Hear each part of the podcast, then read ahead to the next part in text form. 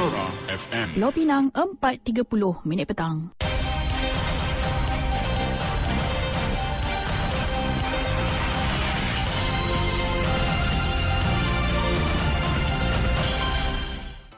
Warta Mutiara bersama-sama Hanisma Ismail. Assalamualaikum dan salam Malaysia Madani. Datuk Seri Anwar Ibrahim yakin harga beras yang dikawal dapat dikurangkan selepas beberapa perincian diteliti dalam mesyuarat khas Majlis Tindakan Sara Hidup Negara Dakol yang dijangka berlangsung minggu depan. Justru Perdana Menteri berkata dalam mesyuarat itu nanti beberapa cadangan akan dikemukakan sebelum harga kawalan beras akan diputuskan secara muktamad. Beliau berkata demikian ketika berucap pada program jualan termurah Madani di Bandar Perda pagi tadi. Turut hadir pengurusi jawatankuasa menangani harga makanan dan kos sara hidup mesyuarat khas Majlis Tindakan Sara Hidup Negara Nakol Datuk Said Abu Hussein Hafiz Said Abdul Fasal.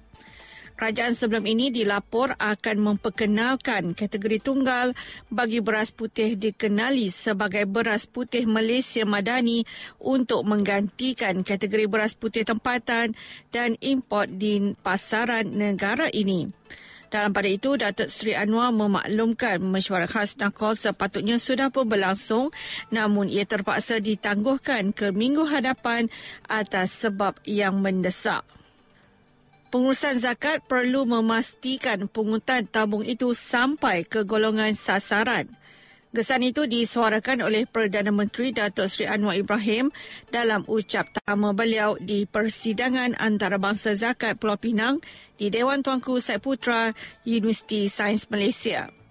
Beliau berkata pengurusan zakat perlu memastikan tiada unsur kecuaian sehingga golongan sasaran tidak menerima bantuan seperti yang dikehendaki. Beliau menegaskan kutipan zakat adalah untuk memastikan ia sampai ke golongan B40 sekaligus berupaya menghapuskan keadaan miskin tegar di negeri masing-masing.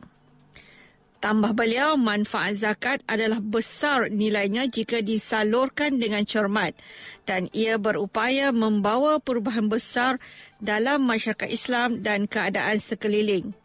Turut hadir Menteri Pendidikan Tinggi Senator Datuk Seri Zamri Abdul Kadir dan Timbalan Ketua Menteri Dua Pulau Pinang Datuk Dr. Muhammad Abdul Hamid.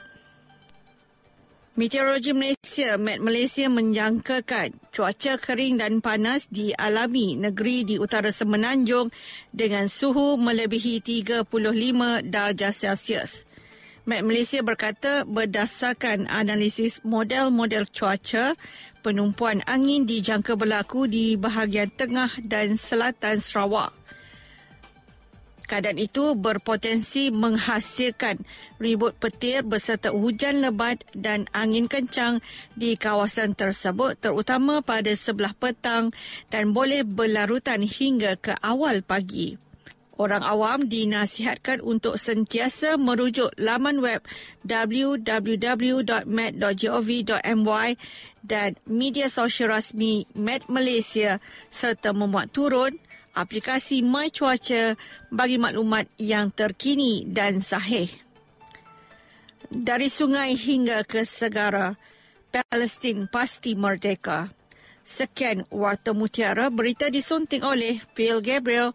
Assalamualaikum, salam perpaduan dan salam Malaysia Madani.